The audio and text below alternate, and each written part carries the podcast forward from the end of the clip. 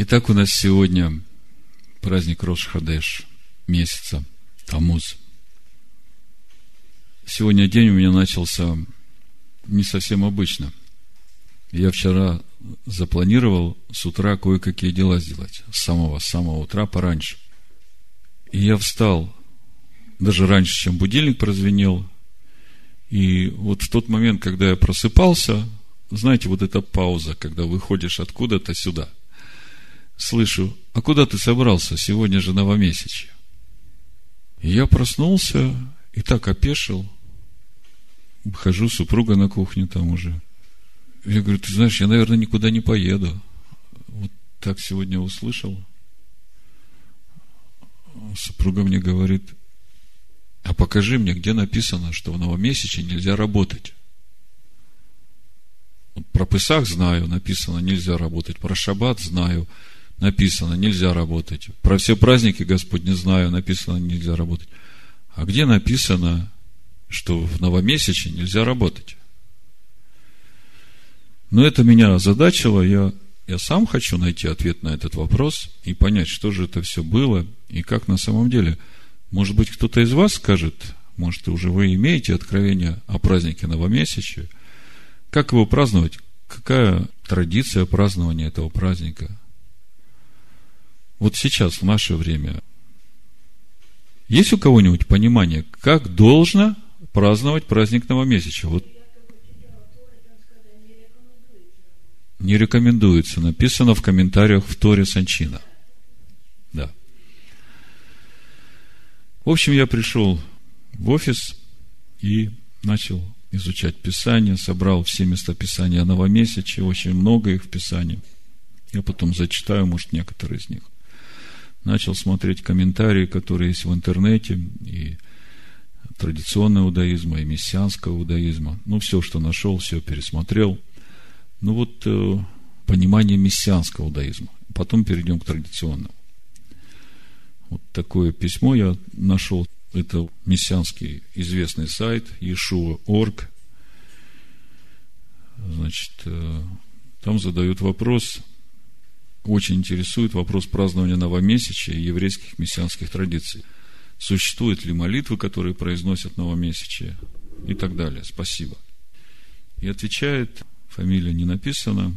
Мессианский учитель, некто Дмитрий. Я сейчас прочитаю его ответ, но я хочу сказать, что это типичное мышление сегодняшнего еврейского мессианского движения, которое стоит на основах римского христианства. Прочитаю и скажу, что здесь не так. Тут вот в чем вопрос. Как можно праздновать вообще новомесячье в соответствии с законом Синая?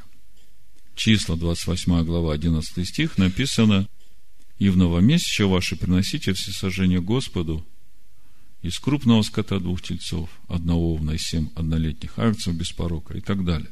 И так празднование новомесячья было связано с принесением жертв. Начинает ответ свой этот мессианский учитель. Если посмотреть двадцать восьмую главу книги чисел, то там перечисляются двадцать восьмая и двадцать девятая глава, все праздники Господни, начиная с субботы, начиная даже с ежедневных жертв, потом субботних жертв, потом жертвы, которые надо приносить в новомесячье, потом жертвы, которые нужно приносить в праздник Песах, и жертвы, которые надо приносить в праздник Шавуот. Это двадцать восьмая глава чисел, двадцать девятая глава чисел, продолжение, и там идут все осенние праздники. Какие жертвы надо приносить в Рош ха-Шана, какие жертвы в Йом Кипур, и какие жертвы в праздник Суккот и в Шмини Ацерет. И среди всех перечисленных праздников праздник новомесячья присутствует. И если посмотреть количество жертв, которые там приносятся, их гораздо больше, чем жертв, которые приносятся в Шаббат. Значит, этот мессианский учитель... Подчеркиваю, итак, празднование новомесячья было связано с принесением жертв. Дальше он приводит Ездру, третью главу, с третьего по шестой стих. Написано, и поставили жертвенник на основании его, так как они были в страхе от иноземных народов, и стали возносить на нем всесожжение Господу, всесожжение утреннее и вечернее, и совершили праздникующее, как предписано, с ежедневным всесожжением в определенном числе по уставу каждого дня.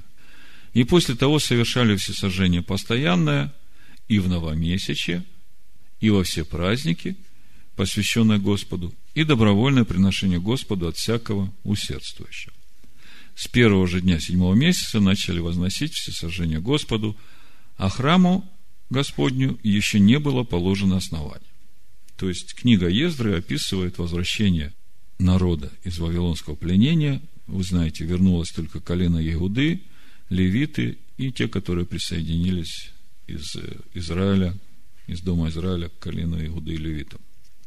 Значит, этот мессианский учитель говорит, по возвращению из Вавилона мы видим, что служение начиналось с восстановления жертвенника, а после можно было начинать праздновать праздники в соответствии с уставами праздников.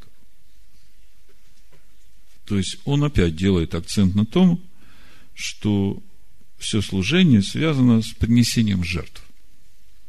Итак, для того, чтобы праздновать новомесячие в соответствии с уставом этого праздника, нужен жертвенник. Если вы хотите просто выделять этот день, выделяйте его, как вы это определите для себя.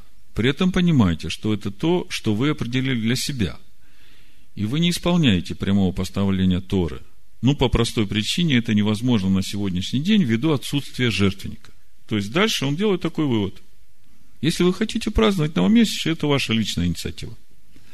Поскольку у нас храм разрушен, жертвенника нет, то мы по-любому не можем праздновать этот праздник. Он дальше продолжает. Ввиду отсутствия жертвенника, разрушение которого допустил Всевышний. Он не только допустил разрушение жертвенника, но и не позволил его восстановить. Попытки были. То есть, как бы алиби стопроцентно. Даже хотели восстановить жертвенник, чтобы приносить жертву Господу, а Господь не позволил. Поэтому, значит, праздновать так, как написано в Торе, мы не можем.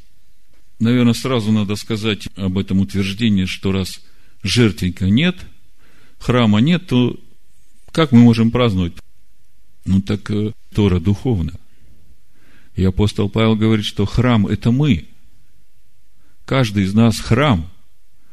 Скажите мне, а если каждый из нас храм, то где в этом храме жертвенник? Что является этим жертвенником в этом храме? Вот стойка казни, на которой мы должны свою душу умертвить, разве это вам не напоминает жертвенник? Жертвенник, на котором надо приносить что-то в жертву. И там мы умираем ради Господа. Мы приносим жертву всесожжения, посвящаем Ему свою душу. Так стойка казни – это что у нас? Чем является для нас стойка казни? Амен. Закон. Римлянам три двадцать написано, законом познается грех. Как вы можете вознести на стойку казни грех и все, что с ним связано, если вы не знаете, что есть грех? Так вот, Тора, она и есть этот жертвенник. Это и есть эта стойка казни, на которой мы возносим. А Тора – это Машиах. Из него течет Тора, это живое слово. И он является совершенной жертвой за наши грехи. Но мы знаем, что на этом жертвеннике приносится не только совершенная жертва, но мы приносим и себя во всесожжение, и благодарственные жертвы приносим, и мирные жертвы приносим Богу, и жертвы повинности приносим. И это все мы, это все наше посвящение и наше служение, и это все, что мы можем сказать, что нам в этом не надо участвовать, потому что храма нет. Безусловно, если храма нет, если человек не родился свыше, то тогда он может вот так утверждать. Ну, я закончу все его мысли, а потом уже сделаем вместе выводы из такого мышления. Это типичное мессианское сегодняшнее мышление, и я хочу, чтобы вы все увидели, и тех будут слушать, чтобы они увидели, где же ошибка в мышлении, в чем проблема. Он пишет, думаю, любопытно будет посмотреть на послание Галатам, четвёртую главу, девятый-одиннадцатый стих. Любопытно, очень такое место непростое.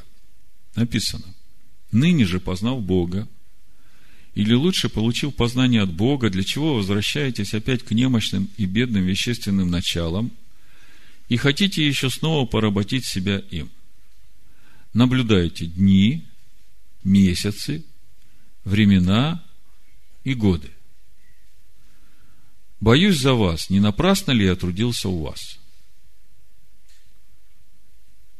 И он дальше пишет: понятно, что послание адресовано к верующим из язычников, которые, получив познание Спасителя, из-за наставлений некоторых из евреев, решили стать под закон Моше.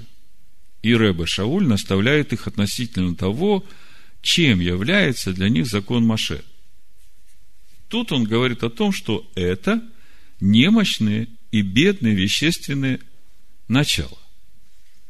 То есть это понимание сегодняшнего мессианского учителя. Тут будет уместно привести один комментарий Дэвида Штерна в отношении возвращения к этим вещественным началам мира. Послушайте, как пишет Дэвид Штерн. Но учитывая то, что это уже примерно двадцать лет назад, ну, пятнадцать написано было. Это семьсот шестьдесят вторая страница, комментарий к еврейскому Новому Завету, Дэвид Штерн. «Я не думаю, — пишет Дэвид Штерн, — что эти стихи запрещают празднование Рождества, Страстной Пятницы, Христианской Пасхи и других особых дат христианского календаря, которые соблюдаются различными христианскими течениями. В отличие от еврейских праздников, Библия не требует соблюдения этих праздников и никого не уполномачивает делать это».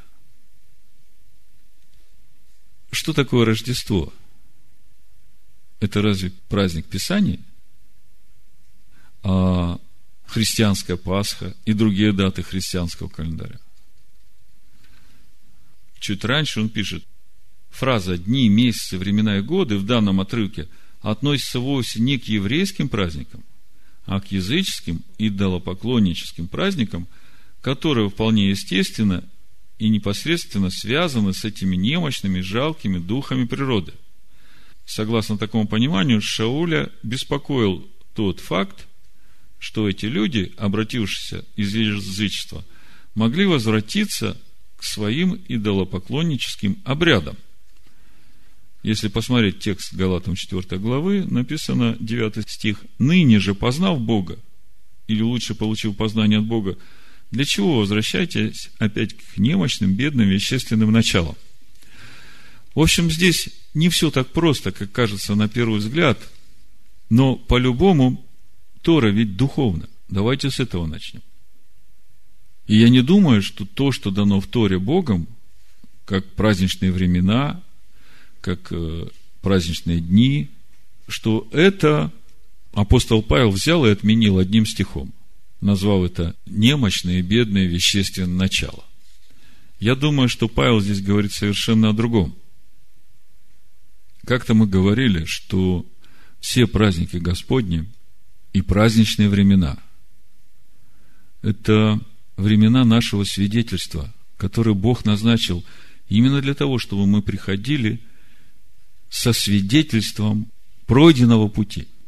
Маэдим – праздничные времена, маэд, от слова корень эд – свидетель. То есть мы приходим свидетельствовать о Машиахе, который в нас растет, потому что эд – это и есть Машиах.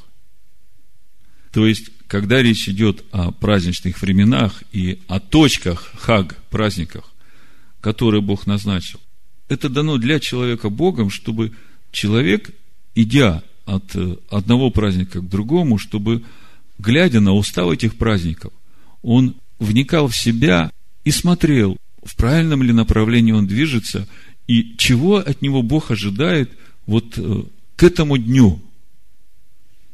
Если в Песах нужно принести в жертву начатки этого хлеба для животной души, то есть посвящение себя на служение Богу, то в праздник Шавуот уже надо принести начатки хлеба, то есть плоды уже духовной души, Машиаха, живущего в тебе, начатки. К празднику Суккот уже надо принести весь урожай. И это как наш духовный рост на каждый год, и духовный рост из силы в силу, и славы в славу, на всю нашу жизнь, наш путь в полноту возраста Машиах. И поэтому без этих праздников, ну, никак нельзя, потому что они помогают, как путеводные эти знаки на вот этом пути, который в вечность. Они помогают нам видеть это направление и понимать, куда надо двигаться. Значит, этот мессианский учитель продолжает. К примеру, возьмем вопрос бессмысленности наблюдения годов. Был год Шмиты, юбилейный год. Это седьмой, пятидесятый. Лично я не встречал сведений о том, что евреи соблюдали год Шмиты в плане того, что не засевали поля во всем Израиле. Воздержусь от комментариев. То есть, для него вопрос соблюдения Шмиты бессмысленен. Этот год был важен еще и тем, что он являлся годом прощения. То есть, евреи были должны простить всем должникам то, что они им должны. Можно, конечно, наблюдать, когда наступит седьмой год, но прощать мы, верующие Нового Завета, должны вне зависимости от наступления этого года. Слушайте, он тут все в одну кучу мешает. Речь идет о долговых обязательствах, о деньгах, которые были даны человеку, если он не смог до седьмого года выплатить, после седьмого года, в конце седьмого года человеку прощается. Речь не идет о том, что если ты согрешил, обидев человека, и ждать седьмого года, чтобы э, простить его или получить прощение. Не об этом речь. Так что, на мой взгляд, можно спокойно не наблюдать, когда же наступит год Шмиты, а спокойно прощать, не дожидаясь его. Ну, Иешуа говорит, когда даешь, не жди, что тебе вернут. Просто давай. Это другой разговор. Я понимаю, что человек, который так рассуждает, который говорит, что нам годы Шмиты не нужны, то у него вообще нет понимания о том, что такое поворот времен и что с этим связано. Дальше он приводит два места Писания, Римлянам четырнадцатая глава. Кто различает дни для Господа, различает, а кто не различает дни для Господа, не различает. И мы как-то разбирали четырнадцатую главу, мы помним, о чем там речь. Речь идет о том, что не во все дни можно было на рынке покупать мясо, потому что были дни, когда туда выносили животных, которых приносили в жертву идолам. И тогда иудей предпочитал питаться зеленью, но не покупать на базаре пищу. Но при этом иудей никогда не был вегетарианцем. Это относительно четырнадцатой главы Римлянам. Ну и заканчивает он так. Нет никаких проблем, если кто-то решит разделять дни. Можно различать, только я бы напомнил, что различать их в соответствии с уставом Синайского закона не получится. Так что вы можете создать для себя произвольный устав, ну, взять часть традиционных молитв, можно их найти в Сидуре, можно еще как-то отделять этот день от других. Важно помнить, что это ваш устав, так сказать, только для вас. И навязывать ее никому не стоит. И осуждать тех, кто не соблюдает ваш устав, тоже не стоит. Верующие Нового Завета свободны не различать дней. Если вы хотите, то вы свободны их различать. Пусть Всевышний даст вам мудрость. Ну вот, такая позиция. Но когда я смотрю на все вот это понимание человека, его отношение к праздникам, то я вижу отсутствие понимания духовного пути, который заложен в этих праздниках. Что такое праздник Шаббат? Духовно, вот когда мы приходим на Шаббат, что происходит? Мы, живя в этом мире материальном, в седьмой день попадаем в его царство. Это царство седьмого дня. Это то царство, которое придет на землю, когда Машиах придет и установит его. И мы, приходя в этот день, освящая его, мы обновляемся вот этой новой природой. Что такое праздник Новомесячия? Но чтобы долго не объяснять, что для вас праздник Рош ха-Шана? А Рош ха-Шана – это тоже новомесячие, только он еще связан с головой года. Подводится итог всему пути. Если каждое новомесячие подводится итог пути, которого вы прошли за предыдущий месяц, и вы ищете для себя духовный потенциал, обновление для того, чтобы двигаться дальше. Вот он, праздник новомесячия. Ну и то же самое праздничные времена, мы уже о них много говорили, я не буду много говорить об этом, но все жертвы, которые описаны в Писаниях, которые приносятся в каждый из праздников, они все указывают на нашу человеческую душу, что и как приносить, и когда приносить, и сколько приносить, и сколько при этом Слова Божьего должно быть, и какое помазание должно Духа. Это все часть вот этого духовного служения в этом храме, которым являемся мы. И это все расписано в Писаниях, это все дано в Торе, именно для того, чтобы мы знали, что и как делать, и как двигаться. Все служение во внутреннем нашем храме, оно дано в Торе. И весь путь нашего духовного роста, этот путь Господень, который ведет нас в жизнь, это все Тора. Помните Иеремия, пятая глава? Я вам прочитаю четвертый стих. «И сказал я сам себе, это, может быть, бедняки, они глупы, потому что не знают пути Господня, закона Бога своего». То есть, Иеремия путь Господень связывает с законом Бога, с Торой Бога. В пятом стихе «Пойду я к знатным и поговорю с ними, ибо они знают путь Господень, закон Бога своего». Но и они все сокрушили ярмо, расторгли узы.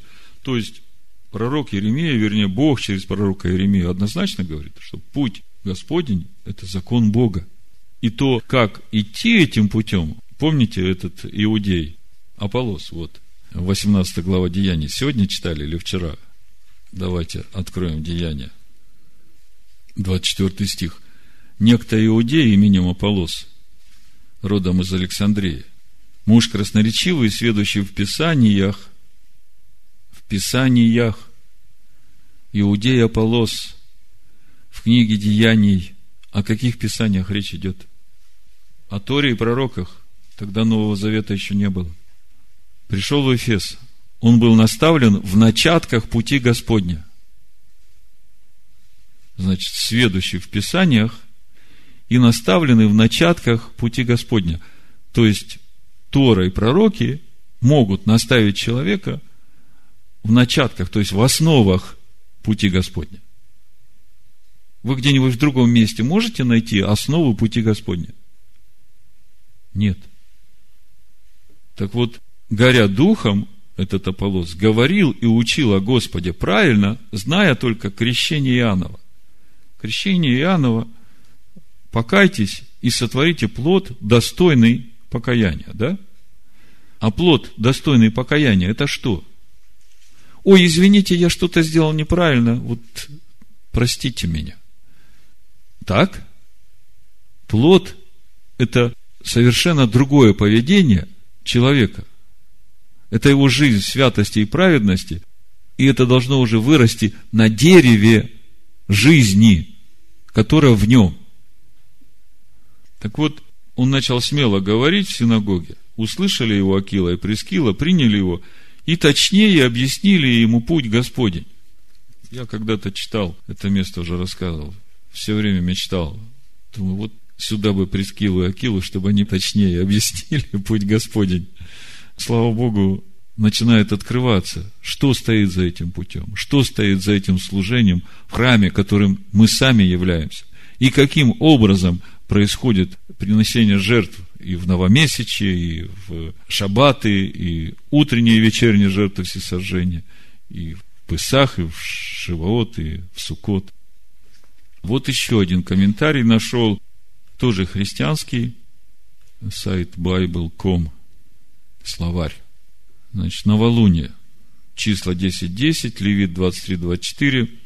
Празднование новолуния представляется господствующим в Ветхом Завете.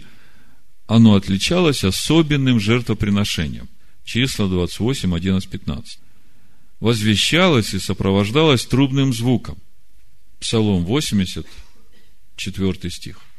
Дни новолуний, как радостные дни, праздновались собранием и жертвами утром и вечером в храме. Это Исаия тринадцатая глава, Паралипоменон вторая, я так понимаю, четыре двадцать двадцать четыре. И в семействах пиршеством, первое царство двадцать один пять. Во дни новолуний отменялись посты, Иудив восемь шесть. Прекращалась торговля и общественные занятия. Ссылка на Амос восемь пять. Мы еще к ней вернемся. И здесь также заканчивается этот обзор праздника Новомесяча словами: все эти праздники имели только временное значение, были лишь тенью будущего, и потому с пришествием Христа должны были прекратиться и уступить место высшему порядку вещей. Вот еще такая одна мысль. То есть, с приходом Машиаха в этот мир, значит, все это должно прекратиться, потому что началось что-то более высокого уровня. Что же это за более высокий уровень? И действительно ли должны прекратиться были праздники Господни с приходом Машиаха в этот мир? Вообще, я формулирую эти предложения, мне страшно становится, как можно было вот так вот такие утверждения делать. Это же учителя, люди, которые учат тысячи, миллионы людей в церквях этому. Другими словами, ни в римском христианстве, ни в сегодняшнем мессианском еврейском служении, движении нет понимания важности закона Господня как пути Господня, Торы Моисея как пути Господня. Нет духовного понимания, как это должно работать, потому что все Бог дал во благо для человека. Колоссянам вторая глава, шестнадцатый-семнадцатый стих. Это к пониманию высшего порядка вещей. Давайте попробуем понять. Итак, никто это не осуждает вас за пищу или за питье, или за какой-нибудь праздник, или новомесячие, или субботу. Это есть тень будущего, а тело в Машиахе. Ну, по порядку. То есть, Павел говорит, что если вас кто-то осуждает за вашу пищу, за кашрут, за какой-нибудь праздник, или новомесячие, или субботу, это неправильно. Чтобы никто этого не делал. Почему неправильно? Потому что это есть вот празднование этих праздников сейчас и здесь. Скажите мне, что первично? Духовное или материальное? Духовное, безусловно. То есть, вот то, что мы празднуем здесь в материи, да, материально, вот мы собрались здесь сейчас, да, прославили Господа. Все это в праздник Новомесяча. Сделаем хлебопреломление.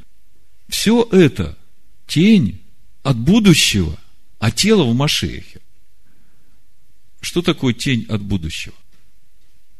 То есть, Машиах, живущий в нас, через нас, делает вот то, что мы делаем здесь, и это как бы из будущего мира, в этом мире тень, которая приходит. Если посмотреть Исаию шестьдесят шестую главу, там написано, что когда Царство Божие установится здесь, на земле, тогда каждую субботу и каждое новомесячие все народы будут приходить на поклонение Господу. Знаете об этом, да? Там из месяца в месяц написано новомесячие и новомесячие, Ходеш, Ходеш. То есть, само празднование в этом мире вот Шаббата, мы празднуем Шаббат, да? Мы этим празднованием свидетельствуем, во-первых, что наступит седьмой день, придет Царство Бога. Во-вторых, мы свидетельствуем о Машиахе, живущем в нас, потому что Слово, Он же Слово, а Слово говорит: помни день субботний, чтобы светить его. Он живет в нас, мы празднуем. Теперь новомесячие. Это тоже праздник Господень.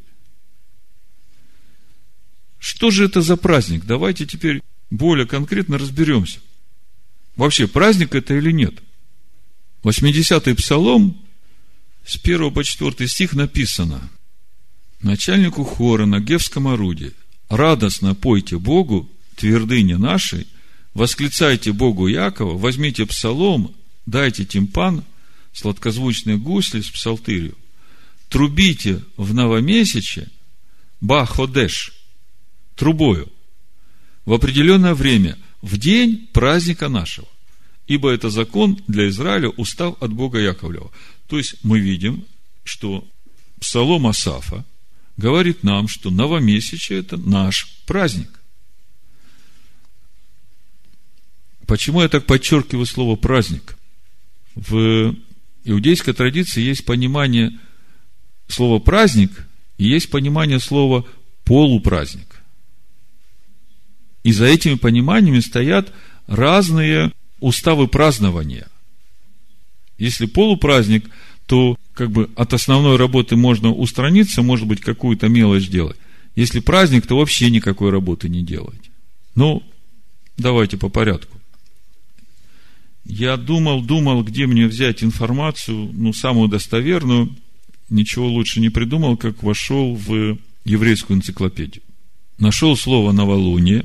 Новолуние – это «хадеш», то, что мы называем новомесячье, начало месяца. Написано «новолуние», буквально начало месяца, Рош Ходеш, начало нового месяца у евреев, знаменуемое появлением серпа на рождающейся луны и отмечаемое как праздник. Написано. В скобках. В Талмуде полупраздник. Вы знаете, чем Тора от Талмуда отличается. В Талмуде полупраздник. В Писании термин Рош ха-Шана встречается лишь дважды. В числах десять десять и числах двадцать восемь одиннадцать. А во всех остальных местах просто Ходеш. Ходеш. Когда начал смотреть значение слова Ходеш, дословно обновление. Что может быть вкуснее этого слова, правда? Ходеш. Обновление. Ну, где еще искать его? Как мы все в этом нуждаемся, правда? Более того, там же в двадцать девятой главе, шестом стихе, числа, да, там именно так и написано, вот в шестом стихе, сверх Ходеш всесожжение, то есть уже Рош Ходеш просто называется Ходеш, и дословно обновление.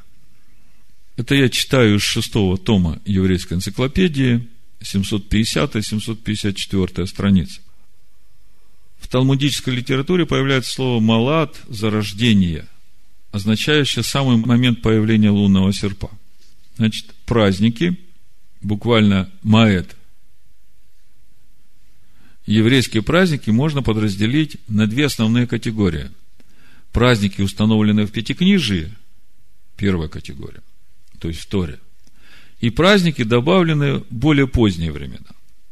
Значит, к первой группе, наряду с субботой, относятся три паломнических праздника: Песах, Шавуот, Суккот, Рош ха-Шана, Йом Кипур, и также дни новолуния, Рош Ходеш. То есть, к первой группе, к праздникам, которые указаны Торой, не человеками. Есть вторая группа праздников, но основные из них, которые мы празднуем, это Пурим и Ханука.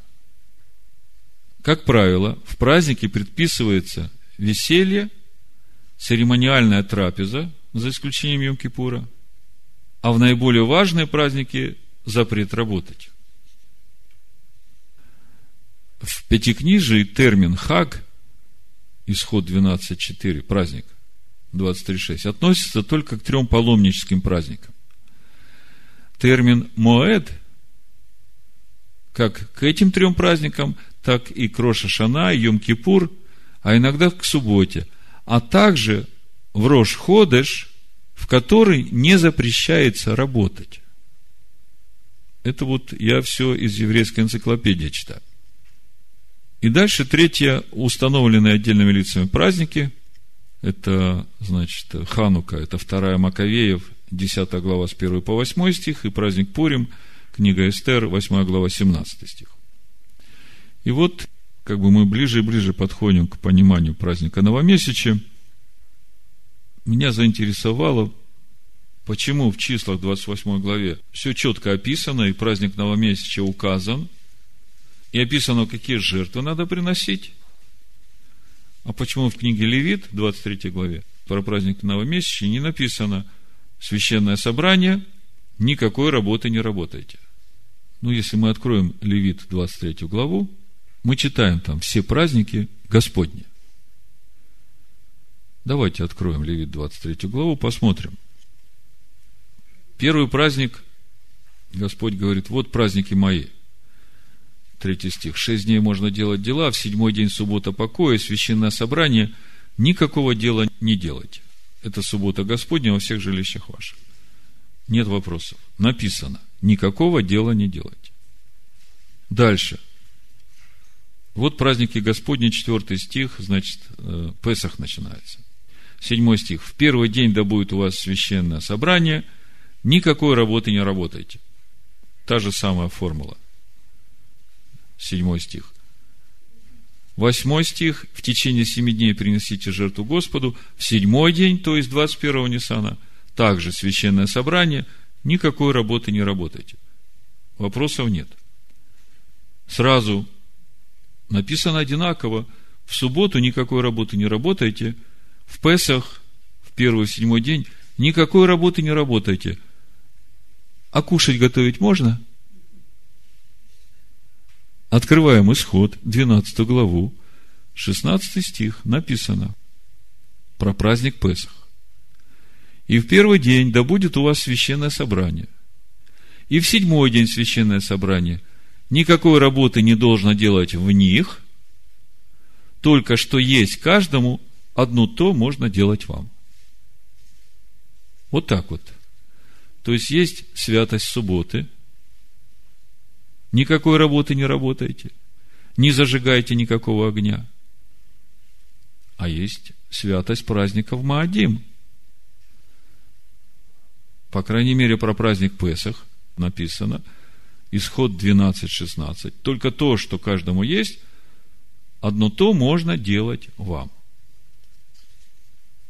Ну, естественно, никакой работы делать нельзя.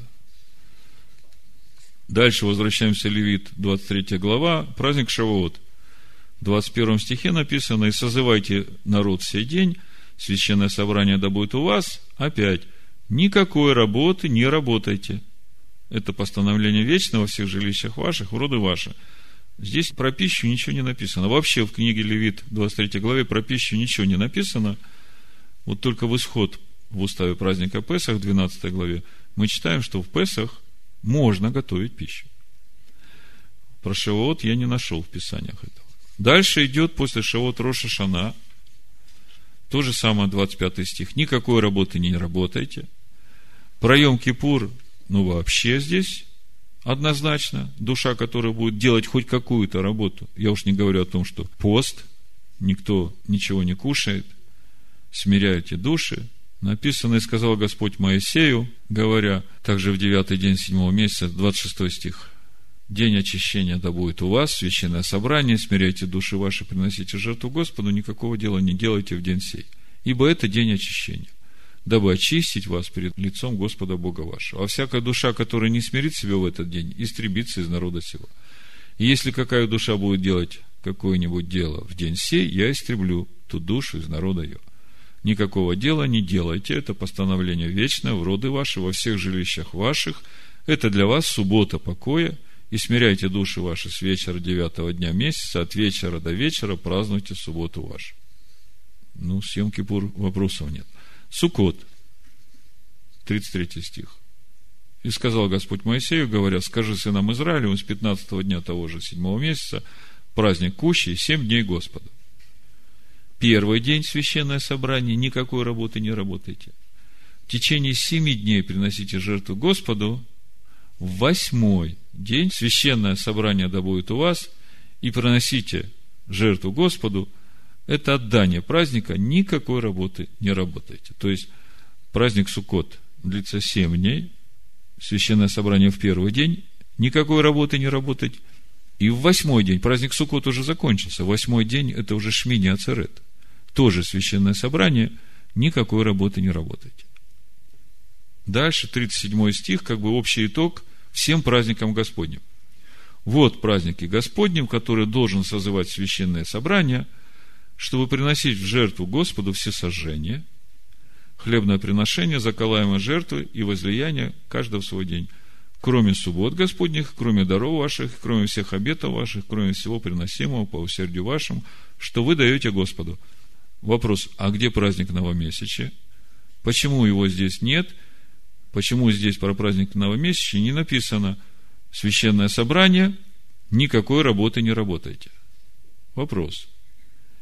Интересно, что когда открываем двадцать восьмую главу чисел, там идет перечисление в этой же последовательности всех Господних праздников, начиная с ежедневных жертв, всесожжения, суббота, и дальше после субботы, празднования субботы, как праздновать, идет празднование праздника новомесячия. Давайте откроем, посмотрим.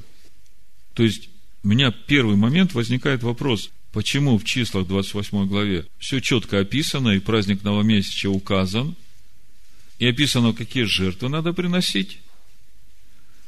А почему в книге Левит, двадцать третьей главе, про праздник новомесячия не написано «Священное собрание, никакой работы не работайте»? Вот это то, что меня смущает. Значит, ну, начинается с жертвы всесожжения. Дальше, девятый стих. «А в субботу приносите двух однолетних агнцев без порока, в приношение хлебное две десятых части пшеничной муки, смешанной с елеем, и возлияние при нем». Это субботнее всесожжение. В каждую субботу сверх постоянного всесожжения возлияние при нем. И вот одиннадцатый стих. «И в новомесячие ваши приносите всесожжение Господу. Из крупного скота двух тельцов, одного овна, семь однолетних агнцев без порока, и три десятых части эфы пшеничной муки, смешанной с елеем, приношение хлебное на одного тельца», и так далее. пятнадцатый стих. «И одного козла приносите Господу в жертву за грех». Дальше шестнадцатый стих. «Праздник Песах. Первый месяц, четырнадцатый день месяца, Пасха Господня. В пятнадцатый день сего месяца праздник. Семь дней должно есть опресноки». И дальше опять идет перечисление, какие приносить жертвы. В двадцать третьей главе Левит праздника новомесячия нет, а в числах есть. И возникает вопрос, а как столько жертв приносить без священного собрания? А как с работой быть? Что можно делать, что нельзя делать? Работать или не работать? Праздник это или полупраздник? Книга Амоса, восьмая глава, с четвёртого стиха написано: «Выслушайте это, алчущие поглотить бедных и погубить нищих». То есть, обращение к нехорошим. «Вы, которые говорите, когда-то пройдет новолуние, а ходыш, чтобы нам продавать хлеб». И суббота, чтобы открыть житницы, уменьшить меру, увеличить цену сикля и обманывать неверными весами. То есть, пророк Амос говорит, что есть люди, которые алчут поглотить бедных, погубить нищих, которые не могут дождаться, чтобы скорее прошло новомесячие, чтобы им начать продавать хлеб.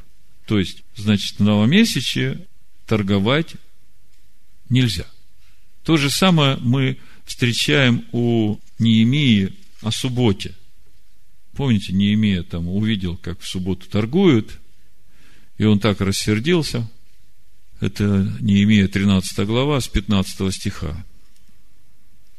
«В те дни я увидел в Иудее, что в субботу топчут точила, возят снопы и навьючивают ослов вином, виноградом, смоквами и всяким грузом, и отвозят в субботний день в Иерусалим. И я строго выговорил им в тот же день, когда они продавали съестное». То есть, нельзя этого делать. «И тиряне жили в Иудее, привозили рыбу и всякий товар, и продавали в субботу жителям Иудеи и в Иерусалиме». То есть, если это сложить с Амосом, то мы видим, что ни в субботу, ни в новомесячие нельзя ни покупать, ни продавать. Если посмотреть еще, что Писание говорит о новомесячии, первое Царств, двадцатая глава, двадцать седьмой стих. «Наступил второй день новомесячия, а место Давида осталось праздным. Тогда сказал Саул сыну своему Иоаннафану: почему сын Иисеев не пришел к обеду ни вчера, ни сегодня?» То есть, ну, отсюда мы видим, что праздник новомесячия праздничная трапеза должна. Так же, как в субботу мы устраиваем праздничную трапезу, так же и в новомесячье. Давид не пришел, Саул возмущается. Почему второй день празднуем, не пришел? Почему праздновали два дня? Обычно в Израиле в те времена новомесячье определялось по появлению начала этого серпа на Луне. И обычно это происходило на тридцатый день. Каждый тридцатый день появлялся этот серп. Иногда он переходил как бы позже, на тридцать первый день появлялся, и тогда празднование продолжалось тридцатого и тридцать первого. Вот у нас тоже новомесячие, иногда мы в календаре смотрим, на два дня растягивается, потому что вот сдвигается немножко этот серп. Вот. То есть, мы сейчас пытаемся понять из Писания, какая традиция празднования праздника новомесячия. Мы увидели у Амоса, что торговать нельзя, и мы видим в царствах, что должно быть праздничное застолье, праздничная трапеза. Ну, ясно, что мы новозаветные верующие, и если говорить о праздничной трапезе, то я понимаю, что это общее собрание и единодушная, радостная хвала Всевышнему, поклонение, радость. То есть, собрание должно быть. Вопрос остался с работой, неясно. Какую работу можно делать, какую нельзя. Что можно готовить, что нельзя. У пророка Исаии в шестьдесят шестой главе, в двадцать третьем стихе написано: «Тогда из месяца в месяц, из субботы в субботу будет приходить всякая плоть пред лицо мое на поклонение, говорит Господь». Из месяца в месяц, каждое новомесячие и каждую субботу будет приходить всякая плоть пред лицо мое на поклонение. Это можно назвать священным собранием? То есть, когда наступит Царство Божие, статус праздника новомесячия будет такой же, как и у праздника субботы. Еще у Иезекииля в сорок шестой главе написано: «Так говорит Господь Бог, ворота внутреннего двора, обращенные лицом к востоку, должны быть заперты в продолжении шести рабочих дней». Слышите? В продолжении шести рабочих дней ворота внутреннего двора, обращенные лицом к востоку, должны быть заперты. А в субботний день они должны быть отворены, и в день новомесячья должны быть отворены. И здесь мы можем увидеть, что так же, как и в субботу, так же и в новомесячье нельзя будет работать. Видите, да, это? Вот послушайте еще раз. Ворота внутреннего двора, обращенные лицом к востоку, должны быть заперты в продолжении шести рабочих дней. Подчеркнуто. Да? А в субботний день и в новомесячье должны быть отворены. Вот все, что можно было увидеть в Писаниях, как должно праздновать праздник новомесячья. Но я не говорю о том, что Бог не любит, когда его народ празднует его праздники и при этом переполнен беззакониями. Это пророк Исаия, первая глава, и Осия, вторая глава. Это что касается праздника новомесячья. Иудейская традиция, я говорил, вот и еврейская энциклопедия, и Талмуд на сегодня говорят, что праздник новомесячья считается полупраздником. То есть, никакие основные работы стараться удалиться от них, но что-то такое по мелочи делать можно. Когда придет будущий мир, мы видим, что статус праздника новомесячья будет такой же, как праздник Шаббат. Но я сегодня утром услышал: куда ты собрался ехать? Сегодня праздник новомесячья. И я остался в покое. Итак, никто да не осуждает вас за пищу или за питье, или за какой-нибудь праздник, или новомесячье, или субботу. Это есть тень будущего, а тело в Машиахе.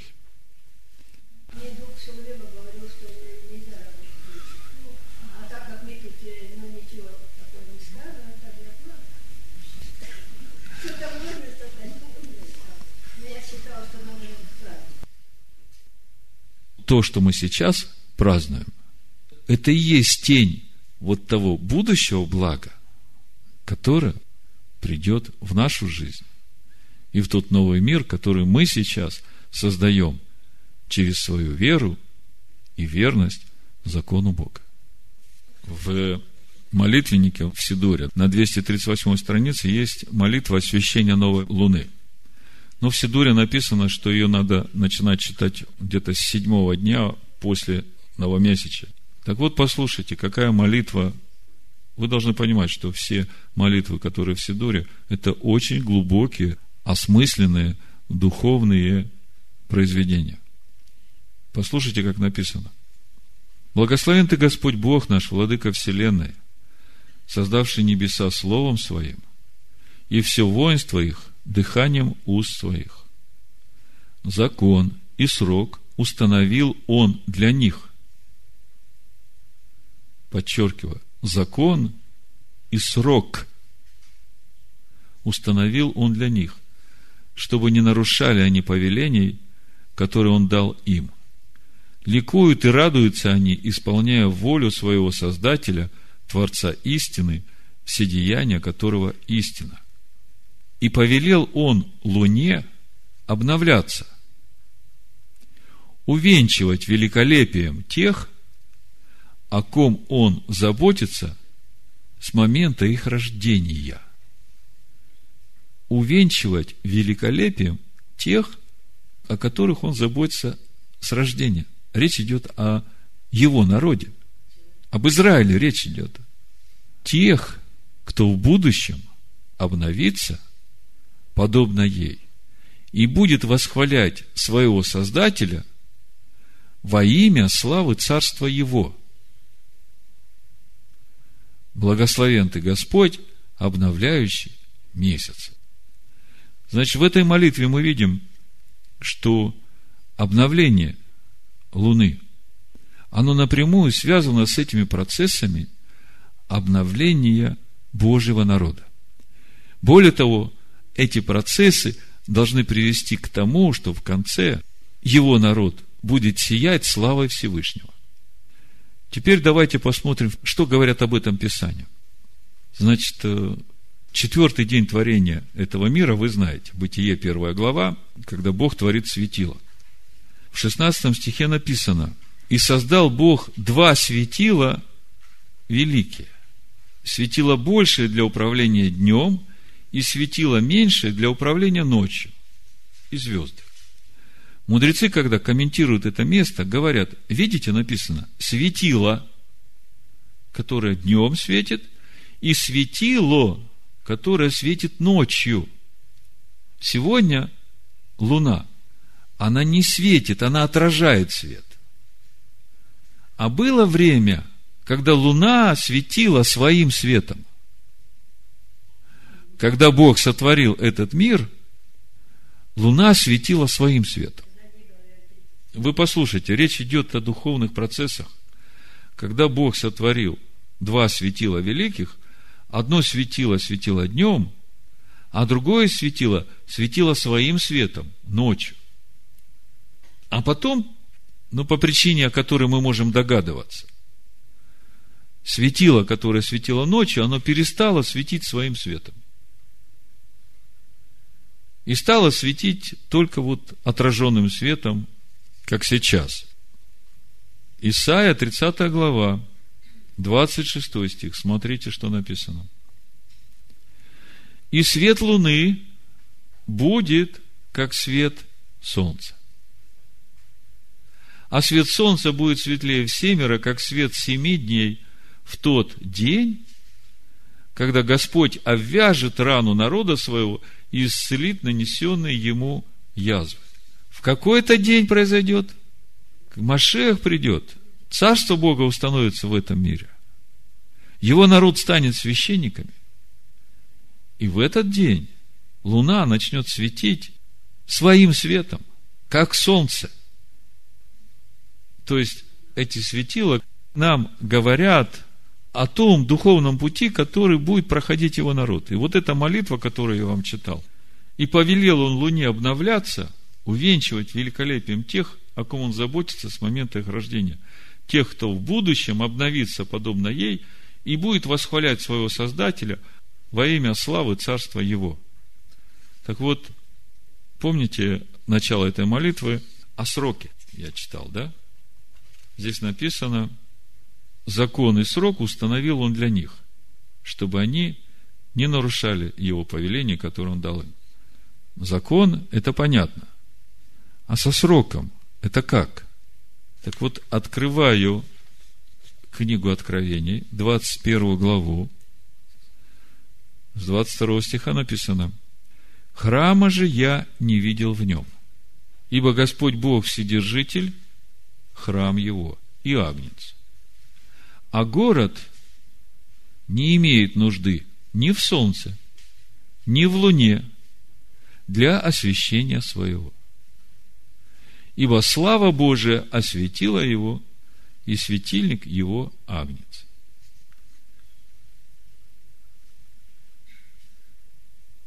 Наступит время, я понимаю, это время уже нового неба и новой земли, когда уже ни луны, ни солнца нам не нужно будет. Свет Бога будет светить, и это будет нашим светом, будет светить в нас и через нас. Слава Богу! Слава Богу! Слава Богу!